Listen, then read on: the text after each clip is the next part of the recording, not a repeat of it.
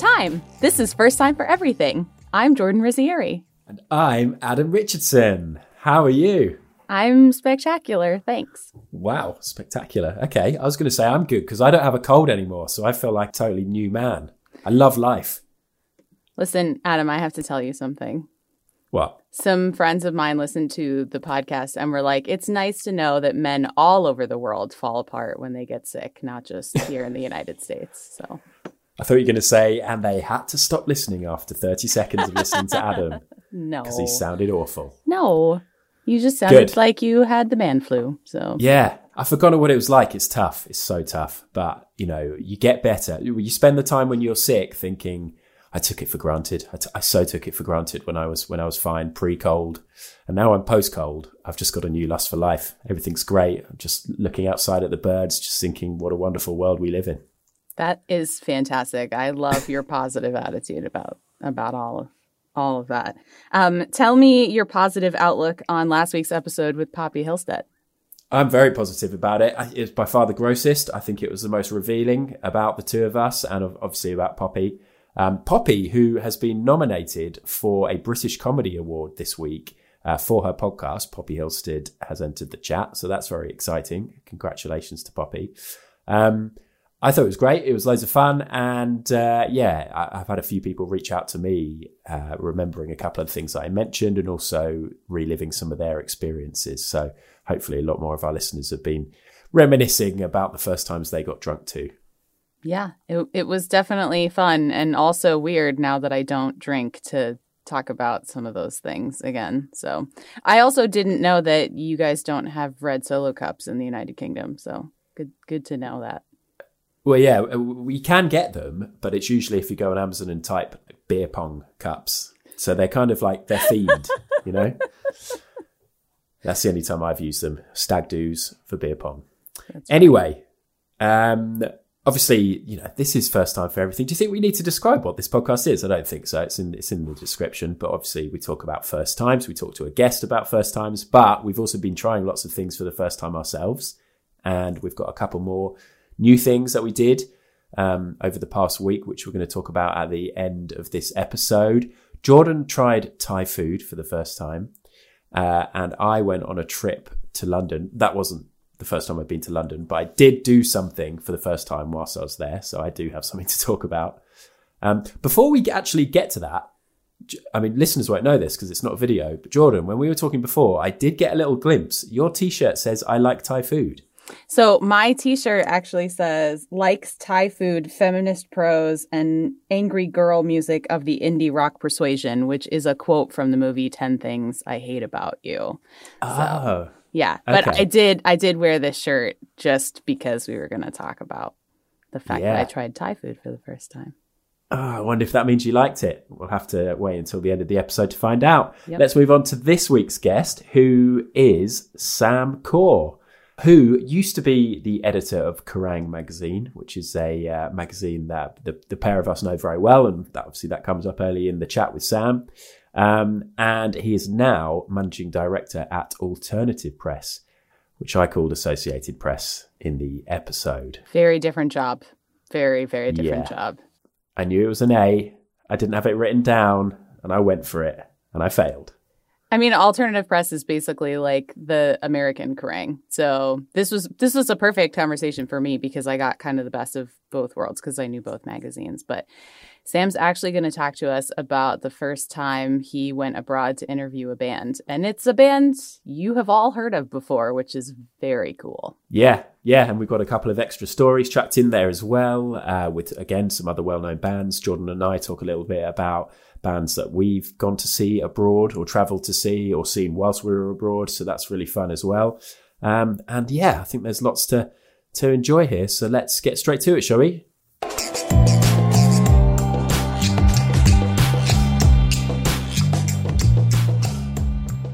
So I'm I'm keen to to start, Sam. Obviously, we're going to be talking about um, some great stuff. A lot of listeners will have, well, all of the listeners will have seen what we're going to talk about from the title of the of the podcast. I just want to know how you end up in that in that position. How do you end up uh, sat on a plane, about to go abroad with, uh, I'm guessing, a band you're an absolutely massive fan of, uh, to do some crazy trip that we're going to hear about.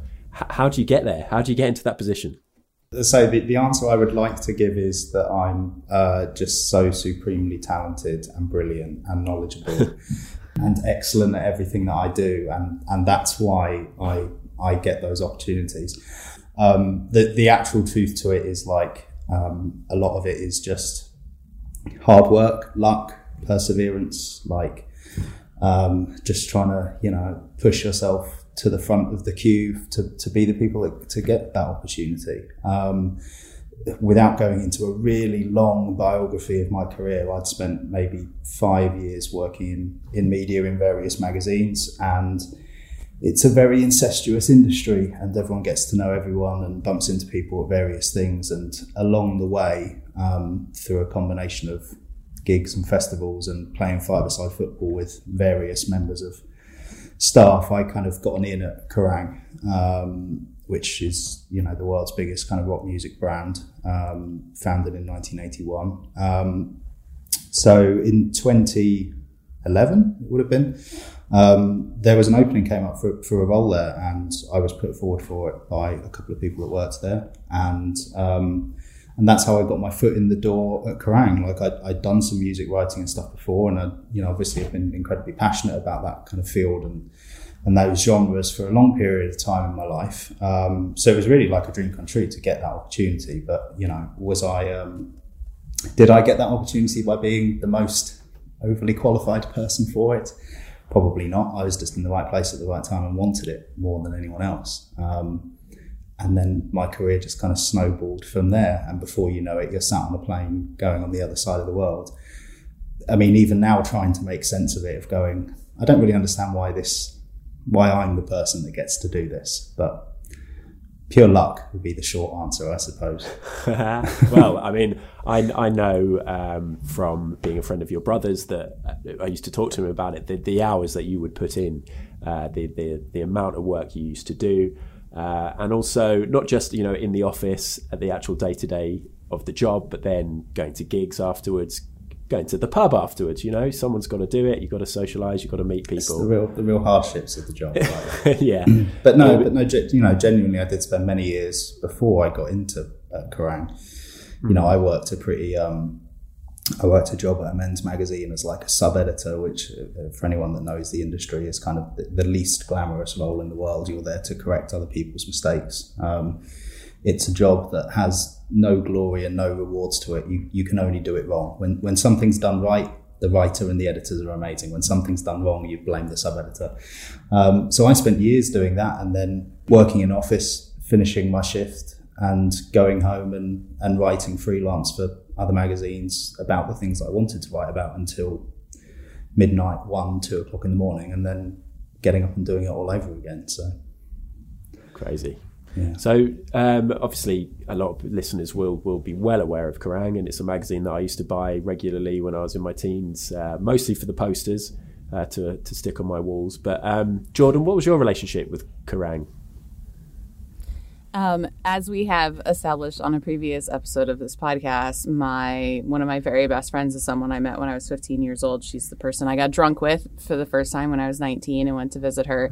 She used to mail me Kerrang! magazine, so I would get Kerrang! like late and she would mail it to me and sometimes we would argue about whether or not it still had the post. So like if it was a band i really loved that was in the poster she would save me the poster but most of the time she she kept the poster. But yeah. What what bands were those that you that you wanted the posters of oh you could you can't tell from my fringe like i was really big into all of the emo bands in you know the mid mid 2000s so like if it was a my chemical romance poster in the middle of the magazine then i needed to I needed to have it. But if if it was a Green Day poster, then Lindsay got to keep it. So there were there were some some limitations to what I was allowed to to have.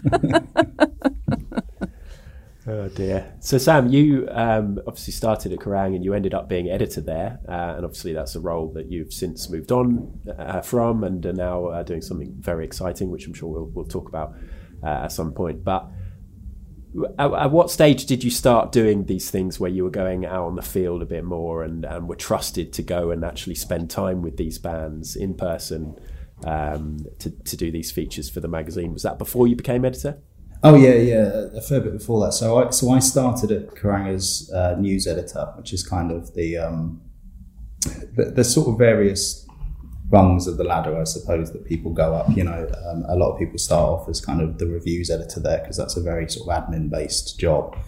Um, you know, it's compiling all of the release data, all of the, as it was back then, the promo CDs that would come in. Now it's all sent on streams. Um, sending those out to writers, having the copy come back, uh, and editing from there.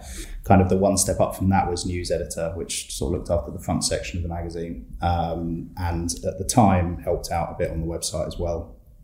That was very. Um, it was a really good like learning curve for me um, to, to come in at that level. It you know it, it, offered a bit of creative freedom, but it was also very structured, so it really allowed me to kind of get my feet um, under the table with the industry. And then from there, most people would become features editor and then deputy editor and then editor, um, which are all roles that I did across my 10 years at Kerrang. Um, so, I mean, to answer your question, it, kind of sort of feeds into the, the sort of the first story, I guess, of this is like, um, I joined in January and I remember in December of that year, I'd gone on holiday to Scotland uh, with my partner at the time. Um, and we had like a cabin in the middle of nowhere and we just sort of wanted to get out of the city. And I think we got there and on like the third day, I got a text from my boss saying, um, is there any chance you could come back a little bit early? Um, there's a job we need you to go and do. And I was like, okay, what is it? I don't really want to cut my holiday short. And they were like, uh, yeah, we need you to go to, um, we need you to fly to like Los Angeles tomorrow um, to go to Malibu um, just up the coast from LA, and uh, go and interview Black Sabbath, who are in Rick Rubin's home studio, um, making their first records with Ozzy Osbourne for 35 years, I think it was at the time. Um, and it was like, oh, um, okay. and to be and to be honest, like you know, I, I did have a moment where I, I did say to my editor at the time, like, do you really think I'm the best person for this? Like, you know, there was our features editor at the time, a very dear friend of mine called Nick Ruskell, is like a Black Sabbath obsessive. Um, you know, there is there is no one with a greater knowledge of that band than, than he, and he couldn't make it. Um, so it kind of got passed down to me, and I was like, yeah, okay. so oh I had to God. sort of uh, hot foot back down from the Highlands down to London to to get on a flight to Malibu the next day, which was pretty wild. Had you had you ever been to America before? I'd been to America a few times just as like you know on holiday with my parents as a kid. Okay. Um, but this was uh, the first taste of it as like a work assignment.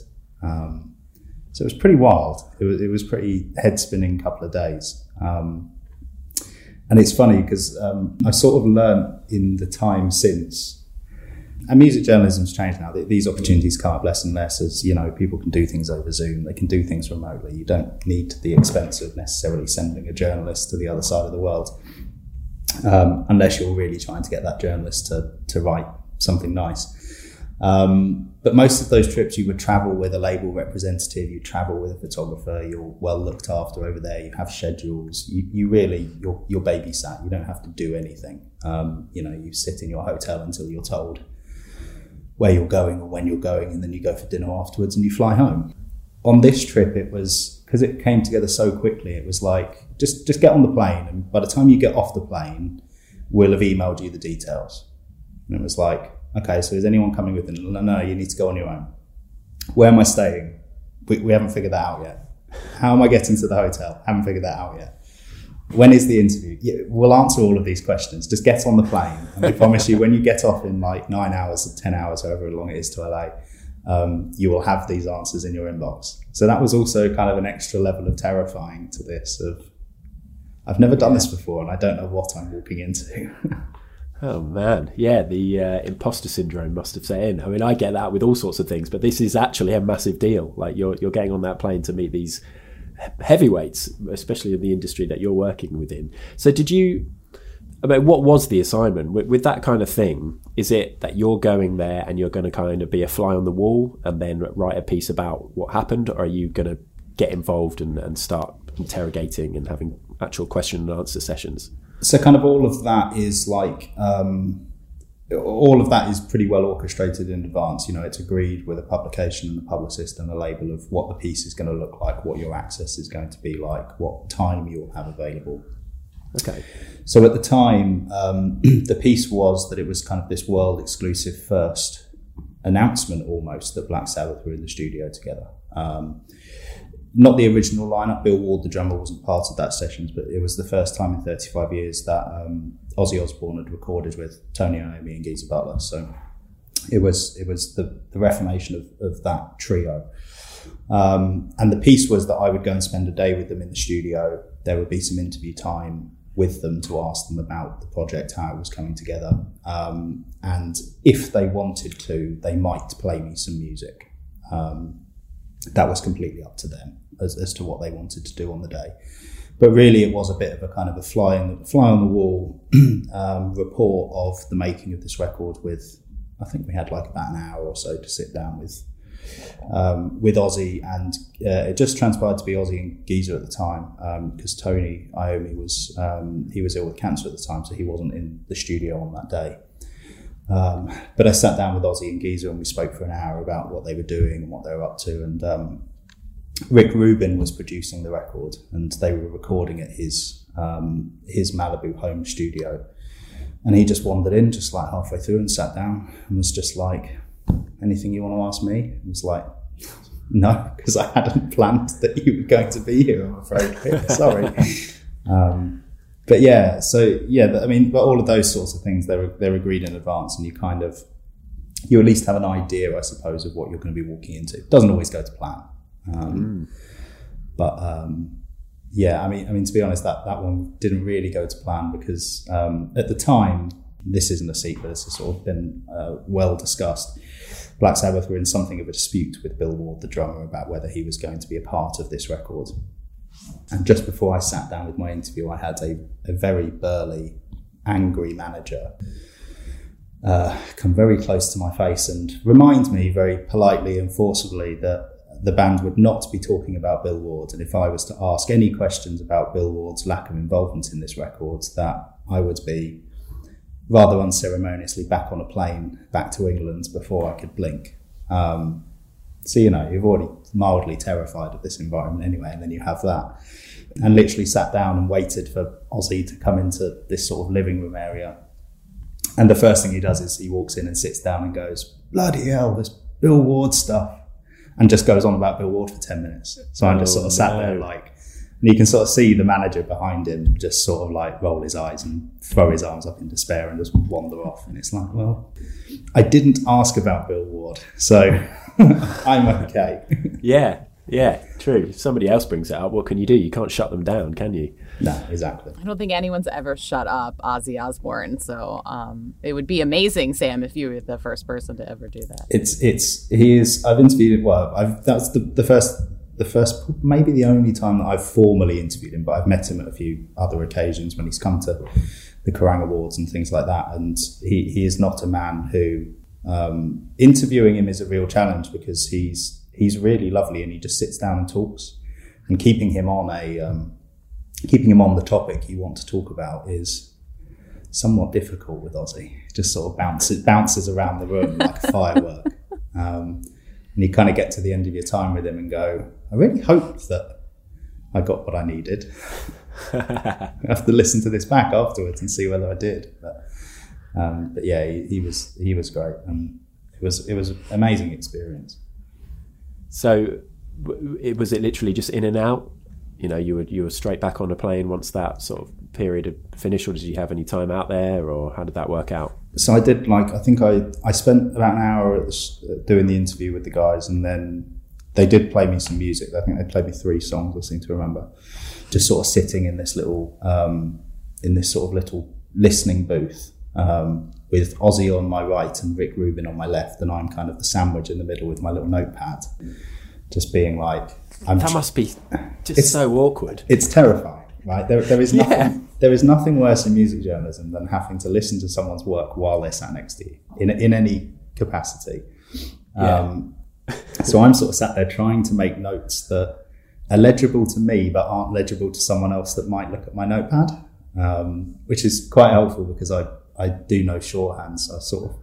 I mean, my handwriting is appalling. It's basically a hybrid of shorthand and, and long form, anyway. But also, Rick Rubin is he's renowned for having this very particular kind of studio vibe where he just almost lies back in this kind of. It's not like a chaise lounge, but it is that kind of like reclining chair and he just lies back and puts his arms behind his head and like he's on a beach and just kind of listens. And then at the end of a song, he will maybe ask them to do it again or play it again. So I've kind of got Rick Rubin to my left doing this, Ozzy Osbourne kind of like really, you know, trying to get the vibes going, and an utterly terrified 26 year old me or whatever I was at the time, just being like, don't say something wildly inappropriate, like Yeah, look so- enthused. How much should I be nodding my head or smiling, or should I just be, yeah, oh, it's crazy. I wouldn't know what to do. Um, And wow. then, sorry, and then to, to actually answer your question, so after that, I then, um, I think I sat and had a conversation with Rick Rubin for about half an hour while my car was, while my taxi was waiting to turn up, which was super cool. He he's such a music fan, obviously. Hmm. You know, I know that's I know that's the first thing that everyone says about Rick Rubin, but he is just a music obsessive. And I remember he, he he just he basically asked for my iPod at the time and just scrolled through it and went, "Oh, I've heard about this band. What you know? Tell me about them." And just went through. I'd maybe made or broke some careers in that because I'd be like, "Oh yeah, they're great," or "No, I'm not really into that." And, you know, he squirrels away that information. And then it was, you know, back to my hotel. I think I had like that evening. I'd arrived the evening before, and then I think I had that evening on my own devices to just wander around Santa Barbara. I think it was I was staying, and and sit in a bar on my own, which, which is great because I'm a big fan of American sports. So I like those ridiculous, cavernous sports bars that America seems to have. That it's like there's 47 TVs and they're showing different sport at all hours of the day. Um, so I think I just went and sat in one of those for like six hours while, while there's beautiful Californian coast outside. I was like, nah, I'm going to watch this college basketball game until my plane takes me home. Honestly, Nice. the most stressful thing you have described so far is the idea of handing a device with my taste in music to Rick Rubin. Like I would I would be like, "No, I don't have anything to give you. I'm so sorry. I'm all I brought was this pen and paper." Nope. There's also that sort of terrifying moment of going, I really hope there's some music on this that Rick Rubin produced, and that this isn't just like a graveyard of Rick Rubin's music. But there was a lot of Slayer on there, I think. So, as a man who signed Slayer to his label, it was. I, I think I managed to get a pass. for you. Uh, just to bring it back real quick to the uh, sports bar thing, just because uh, Jordan has recently started getting heavily into football, soccer, for all the American people who are listening, and is a Liverpool fan. yes, I am a Liverpool fan. And Sam is I mean- a Liverpool I mean, fan. there aren't there aren't any other teams to support. So So there I you mean, go. I think there are lesser teams to support, um, like in League One and Two. But yeah, that's the only Premier League team, as far as I'm concerned. Let's bring it back. I say this is not this is not in Adam's No, wheelhouse. Adam, you're doing a lot better than you were, so it's it's okay. thank you. Yeah. Thank you so much. I'm not going to reveal who I support to people who are listening who don't know.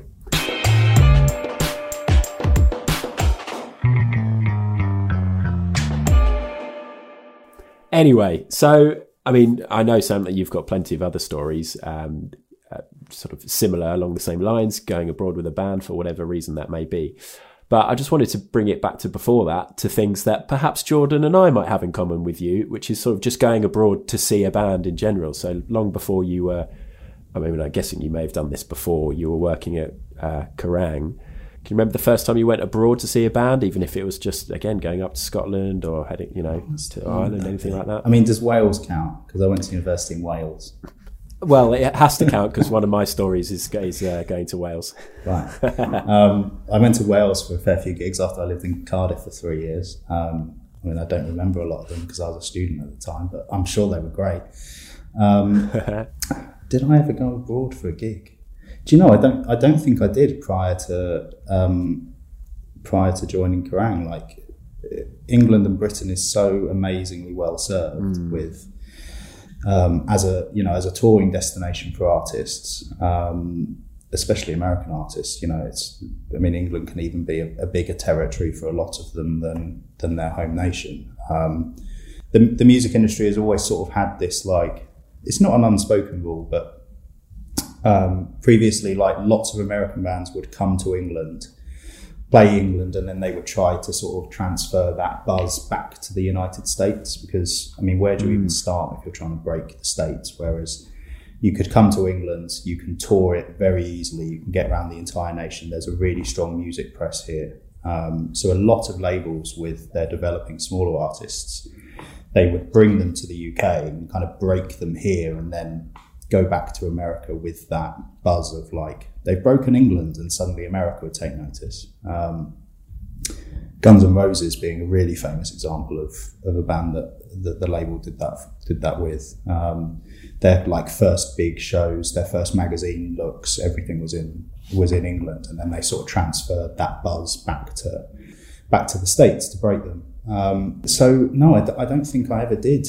Um, went to a lot of football matches abroad, but not not gigs. I don't think. And, and Don't since then, bring you it back to Liverpool again. Oh, that's the last thing we need. Well, when you're like wildly successful in the European Cup, which Hey. is something your, your team wouldn't understand, Adam, um, there's a lot of opportunities to, to What have I travel abroad. um, but no, gigs, I mean, considering how well travelled I've been for the past 10, 11 years, however long I've been doing this now, Hmm. um, I don't actually think I went to a gig outside of Wales or England Yeah. uh, before then. Well, I, I, I haven't done anything spectacular. Um, just a couple of sort of like, well, the one the one that I did do where uh, it was it was a Radiohead gig in t- about two thousand and one ish, and I think uh, what happened was we booked tickets and we thought we were going to go and see them in Newport on the Isle of Wight, and then a couple of days before, my friend realised that it was actually Newport in Wales. Uh, so I think somebody had already arranged ferry tickets and things like that. not not that much of a big deal. Um, it, it made the drive slightly longer. Um, does mean you have So- to end up in Newport in Wales, which not the most yeah, glamorous I think it places. was um, Was it TJ's? no, it was it was like this big state Tredegar house or something like this, like this big. Um, I was going to say stately home. It was it was a weird. They had a big tent. They put they did a tour where they put up a big tent in lots of fields. Right. Um, so yeah, um, I think Newport's musical claim to fame is that TJ's in Newport is where Courtney Love was introduced to Kurt Cobain. I think, if I've got Oh. that right. I think okay. you might have to fact check this before it goes out, but Nah, you used is- to edit Kerrang. Well, uh, there is yeah. something. I, I'm 98% sure that's correct. There's something very famous in uh, Nirvana's history to do with TJ's in Newport, and I'm Wow. pretty sure that is it. Okay, we'll take that as gospel. But yeah, Yeah, maybe fine. we'll check. Um, and then the other, I mean, I never went abroad to see bands, but I, a couple of times I went to Amsterdam and I saw the Strokes and I saw um, Riders on the Storm, which was two original members of the Doors. I think Ray Manzarek and Robbie Krieger, and then um, the guy from the Cult, the lead singer from the Cult, was fronting Okay. them at the moment. Ian Asprey, Yeah, is it Asprey? something like that. that was that was fun. That was good. But yeah, I've never sort of gone out of my way to get on a plane to see a band. And then we come to Jordan because you have done that, haven't you? Yeah, A couple of times. couple of times. times. Um, so when I was living in Buffalo after college in 2011, we went to Toronto, which is in Canada, to see Portishead in an airplane hangar. And it was so cool. It was definitely one of those things that, because it was open at one end, right? Like the whole thing was open at one end, and then the stage was at the other end. That when you turned around and looked out the back of the airplane hangar, you could see the whole Toronto skyline. And it was just one of those Oh, things where. I was like, this is really cool. This is just happening to me right now. And it was it was a very random thing. A girlfriend of mine had bought two tickets. I think she was hoping a guy that she liked would go with her and instead she was like, "Do you want to go to this?" And I was like, "Yeah, let's spend the we'll take the day off. It was like a Tuesday. Let's take the day off of work and we'll go and spend the day in Toronto, which I had never been to before." And mm-hmm. it was beautiful and also Portishead is amazing live. They're so good. And I feel like they're a band that when I tell people I've seen them in this country, most people haven't, unless they're older than me. They've never really gotten the chance to, to see them. And then in 2018, there's a festival. I never remember the name of that happens in London, and it's like curated by an artist. Um, Mel- All tomorrow's parties. No, I can't think of what it's called. It's like over the course of it starts one weekend and then goes through the week and ends the following weekend. And the year 2018 was the year that it was curated by Robert Smith. Um, and oh, is it is it like the South Bank? Is, yeah, is yeah, like, yeah, mm-hmm. yeah. I can't remember what it's called, but I know where it is. And that is an insane venue. I've never been in a venue that looks like that before. I was like, my dad would. My dad has built most of the furniture in our house out of different types of wood, and he would go into that venue and be like, I have to touch everything and find out how they insure this building. And um, but we saw Nine Inch Nails there, and that was really cool because that's like my dream and i'm sure people who work in music hate people like me but like i would like to show up and see the band that i paid for and go home. I know what the point of an opening act is and i respect that but like four opening acts before i see the band that i paid for i'm too old for that shit. I can't stay up that late anymore. I don't want the headliner to go on at 11 o'clock. No i'll never get to the last song. So this was just you show up and the band comes out and they play all their songs and then they leave and you go home and that was it and it was amazing. Yeah it was great nice. Nice. Yeah i'm gonna have to well i, was gonna say i'm gonna have to you know search something out find a band i want to see. I'm, that's not gonna happen. It's not gonna happen. I'm not gonna go abroad to see a band again. I very much doubt. Who knows? Maybe if there's like a, a, a band reforms i'll have to have a little think about that. Um, but sam yeah let's take it back to then going abroad with bands. Um, any other you know, cool little stories or anecdotes or, or bands that you ended up going abroad with for whatever reason?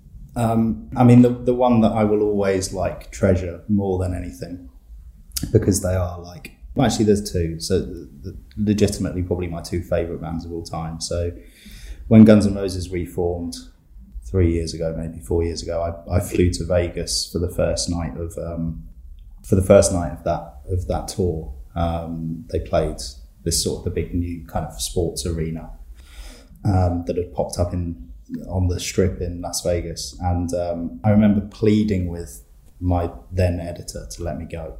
Um, and the problem was we didn't really have, they didn't really want media there. Uh, they have a very, Guns N' Roses have a very uh, strained relationship with media in the past. And I think they probably, you know, their team probably looked at it and went, first show of this big reunion tour. We don't know how it's going to go. Um, let's not have media there. So I basically managed to convince my boss at the time to allow me to like scalp a ticket. Basically, um, I was like, if I can find a way to get to America, um, can I get enough? But can I get like four hundred pound budget to just like buy a ticket while I'm there outside? And he was like, go for it. Like it's the budget we would assign to a particular size piece. Like, knock yourself out, see what happens. But if you don't get this, then there's going to be a lot of trouble. So I found um, I found a friend of mine at a, um, at a record label that was prepared to fly me out in exchange for me doing some work on one of his other artists. So I flew to Vegas, scalped my ticket, the gig finished at about three o'clock in the morning. I had a piece to file at six o'clock in the morning, and then I had to fly back to LA at seven to um, to interview this other label's artist in, in exchange for my flight. So that was just like as a as a music fan, like that was just an unbelievable experience to see like my favorite band, who I never thought would reform, get back together. So there's that one, and then probably the, the slightly more glamorous one is um, I got to travel around Colombia with Metallica once in 2016, I think, around Bogota. Um, so that was flying out to, to Bogota for, I think I spent three days there maybe. Um, they were playing like a huge open air, you know, big airport hangar style event. Um, and we were going to do this piece with Metallica in um, in one of the oldest parts of Bogota. Um, it's a very volatile city politically, um, you know, very unstable.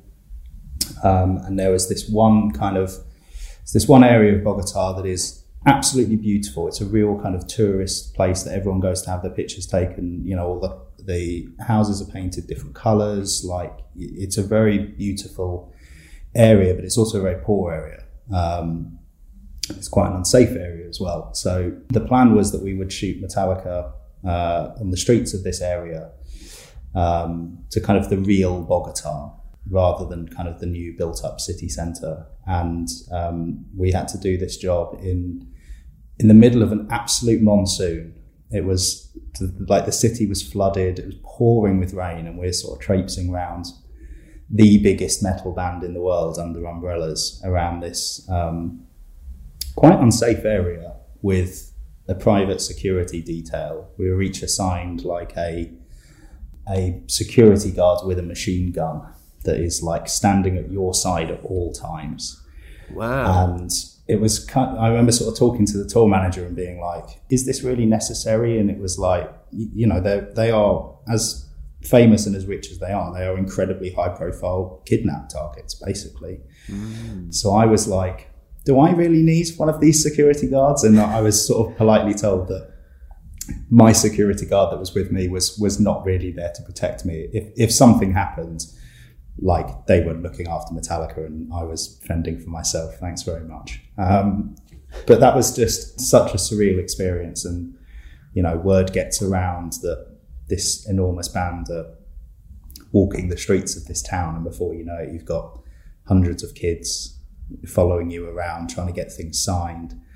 Um, I've actually there's a photo of it on my Instagram of me, uh, what sort of a behind the scenes picture almost. I'm not even sure who took it of me holding our photographer's lighting gear in the middle of this pouring rain street in Bogota, which is the other crucial part of any music journalist jobs that no one trains you of is that you have to become an expert in holding your photographer's lighting gear. Because because why hire an assistant when you've got this guy next to you who can do it for you? Um, of course. That was just a completely surreal experience. And so we did this photo shoot, and the plan was that we would then sort of drive back to the venue and I would do all my interviews with the bands before they went on stage. And I would speak to each of the four band members for, for 40 minutes, I think it was. Um, I'd already spoken to Kirk Hammett, the guitarist, on the way to the shoot. I travelled with him in his car to do his interview, but the, the other three interviews would be done backstage at the festival. Um, and because the weather was so bad, it took, we were so delayed getting to the event that when we got there, it was sort of very quickly like you can get one of these interviews done, and you will have to speak to James Hetfield and Lars Ulrich, which, full respect to everyone in Metallica, but those are the two people that you you know you really want to speak to in Metallica. Um, that I would speak to them later on in the day. So you sort of sat there backstage eating Metallica's catering while they're playing, um, and then one of their assistants comes over and is like, "Right after the show." I need you to go and um, sit in James Hetfield's private car, basically. You, will interview James Hetfield on the way back to your hotel. So I have to go and sit in the back of this car and wait for James to come off stage.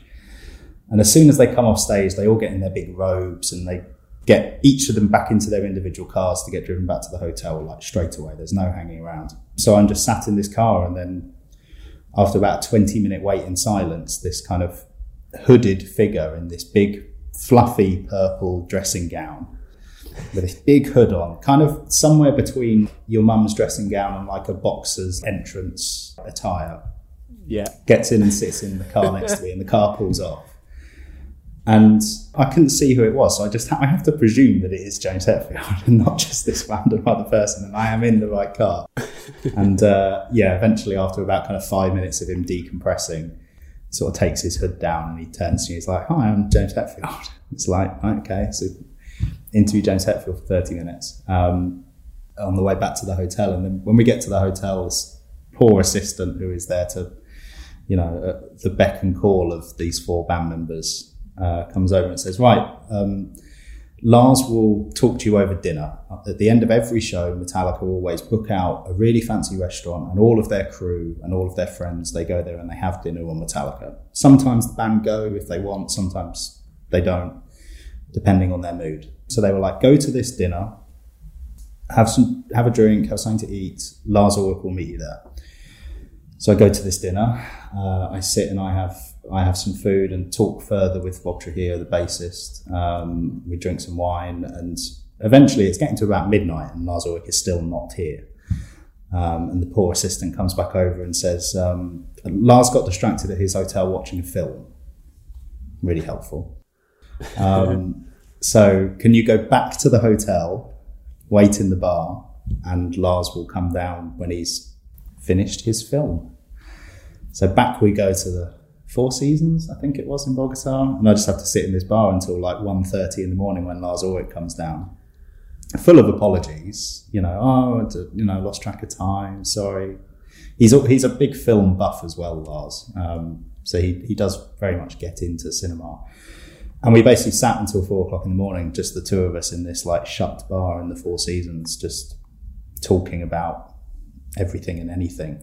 Um, he's also got he, he has an amazing relationship with with Kerrang, especially. He, he bought um, he's basically bought every issue of Kerrang that's ever been. Um, oh wow! Metallica actually ad- Metallica advertised once. We dug it out of the archive once. We did an exhibition on Metallica's early days a few years ago, and um, there's a small ad that that Lars Ulrich once took out in the back of Kerrang, uh, looking for a vocalist for Metallica before James Hetfield joined.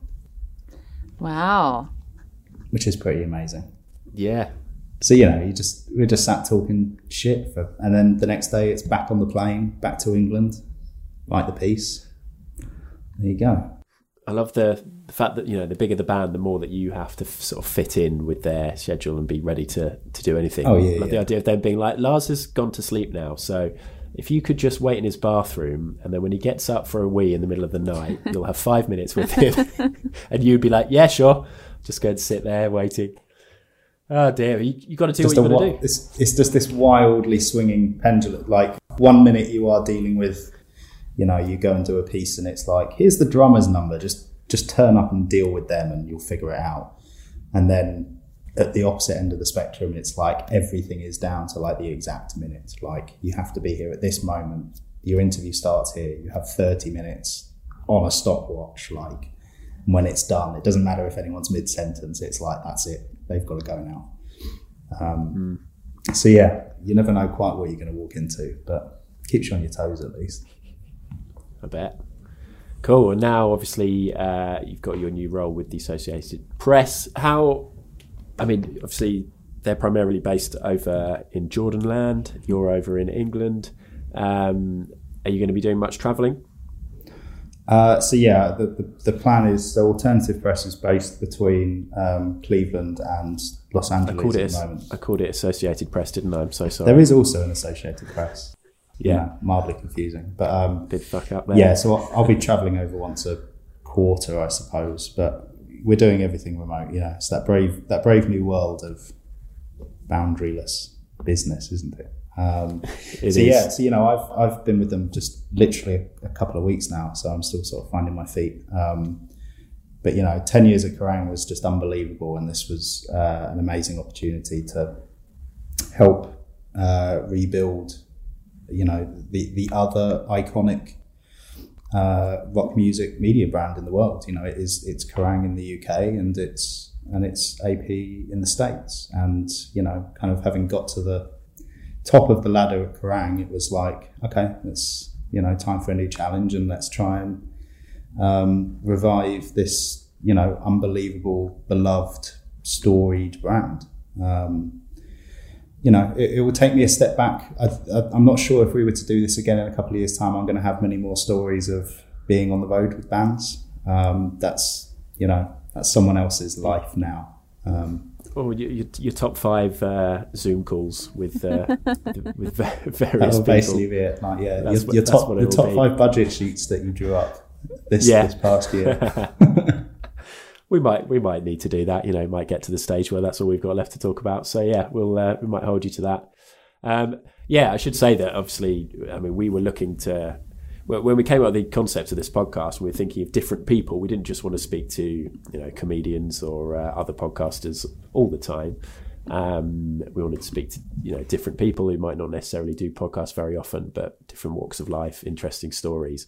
And I suggested you fairly early to Jordan, and when you were still editor at Kerrang, and then obviously the change came up, and uh, Jordan was yeah quite excited about it because I was like I'm not 100 percent sure what this is. I think I've heard of. I mean, I just called it Associated Press, so there you go. But But Jordan, you you were fully aware. Yeah, that was my that was my magazine when I was in high school and college that I got. And then if one of my friend Lindsay's bands was in it, then I would send it over to England for her so that she could pull all the pictures out of it and read the read the interviews. But yeah, that was a that was always a really big deal magazine. I'm very excited to see where you take it and what what you do with it because it definitely needs a little bit of fresh freshening, little fluffing. You know, that's that's all. That's you know, Kerrang was in a very similar position when I took over the editor's chair. You know, it, these things. I, I always said, I think I probably always said this young when I was earlier in my career and was kind of frustrated at maybe the lack of you know moving up the ladder or how slowly it was taking. That you know, I think that people really, editors especially, should not stick around really for more than like two years in their role. I did I did just under four as editor of Kerrang, but I don't really count 18 months of it because of the pandemic. Um, but you know, I think that any editor should be should get into a brand, get into a magazine, do absolutely everything that they think, you know, every idea that they have, like pour every ounce of sweat and blood and tears and energy into it, and then step aside and let someone else who's got that same you know, that, that's those same fresh ideas and that same enthusiasm.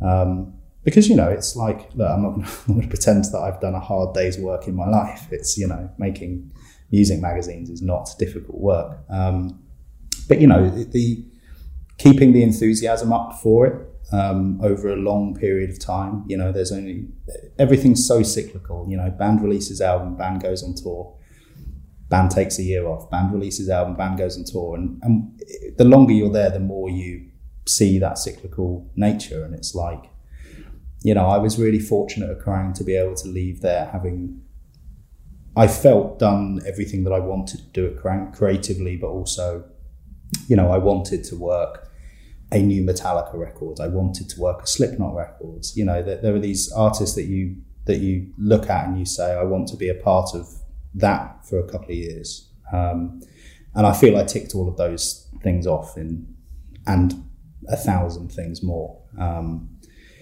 so yeah, you know, I think it's it's someone else's turn to to do that at Kerrang, and um, you know, looking forward to what we can do at, at AP to um, to you know re-energize that a little bit as well.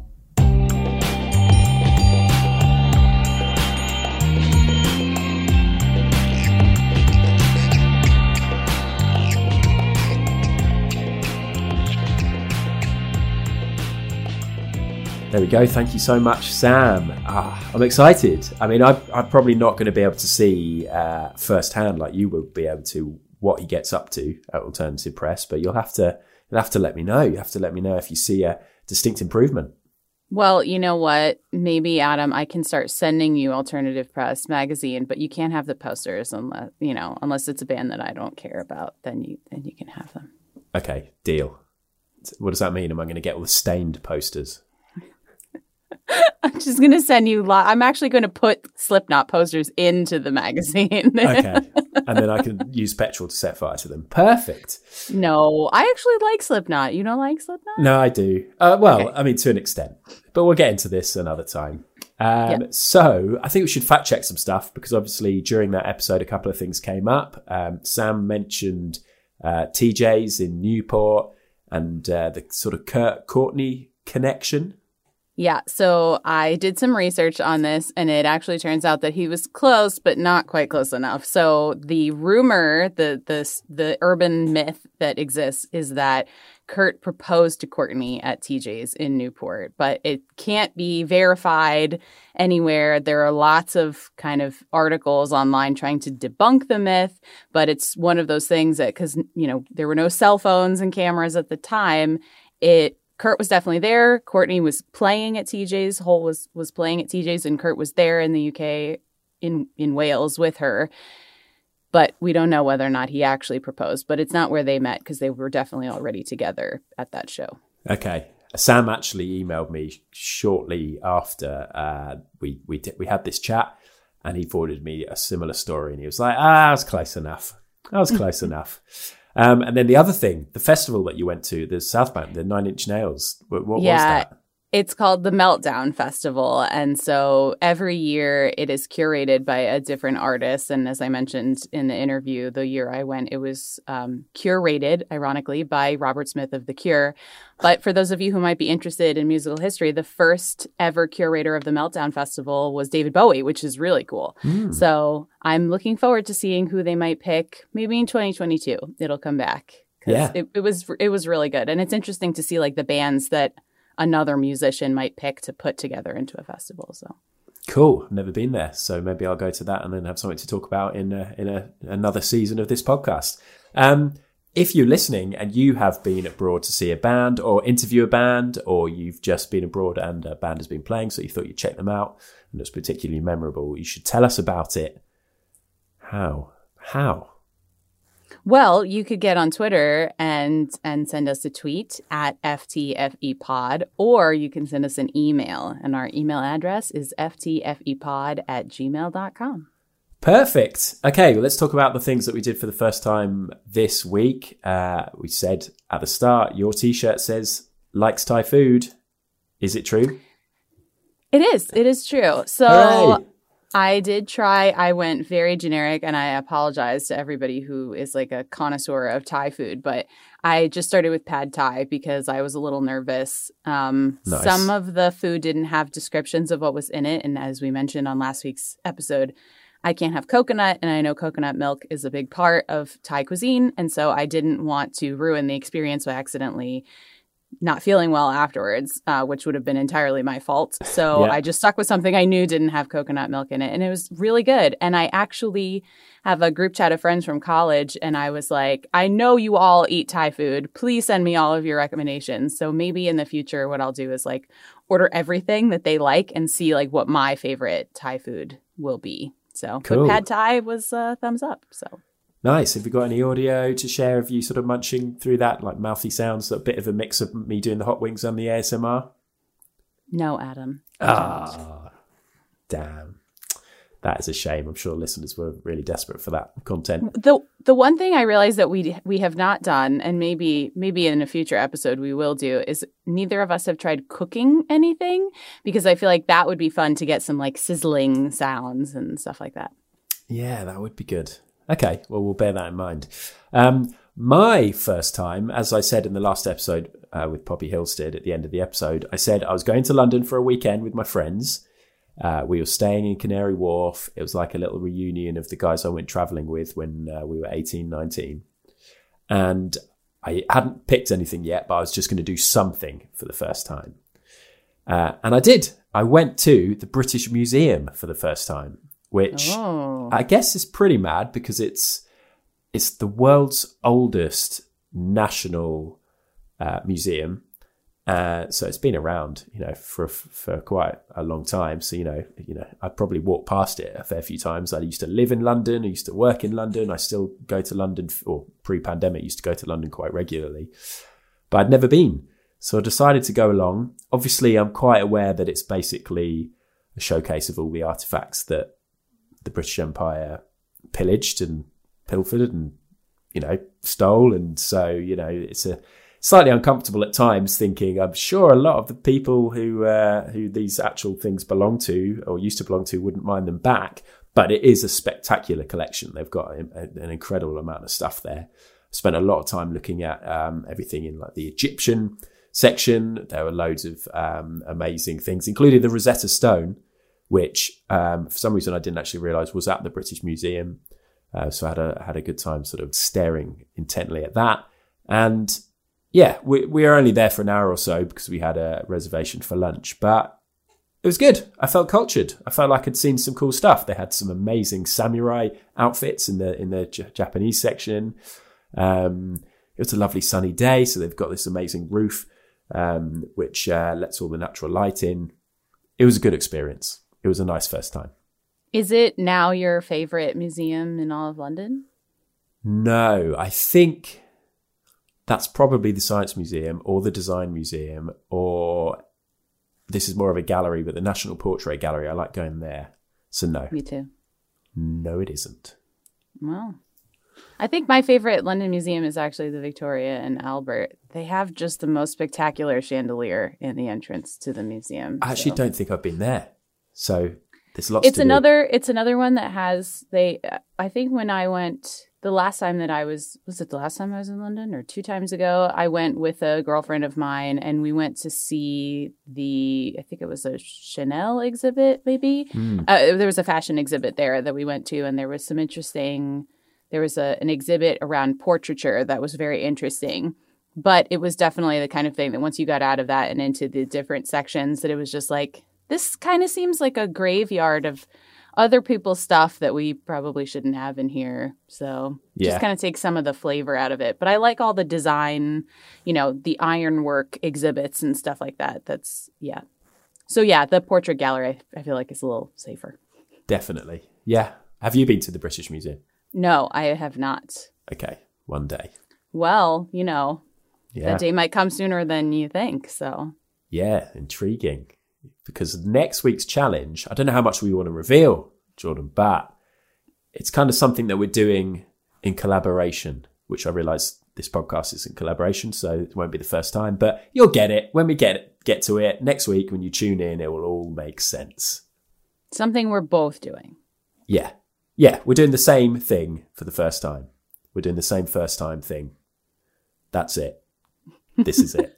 No, we haven't thanked Katie and, and Funkle Albert yet, Adam. Come on. Yeah, Katie Burke uh, does our artwork, and Funkle Albert does the music, and we're part of the Acast Creator Network. That really is it, right? We can say that goodbye. that is now. it. This is it. That's it. Just Brilliant. Just cut it right Cut there. it now, and we'll see you next week. Bye. Thanks.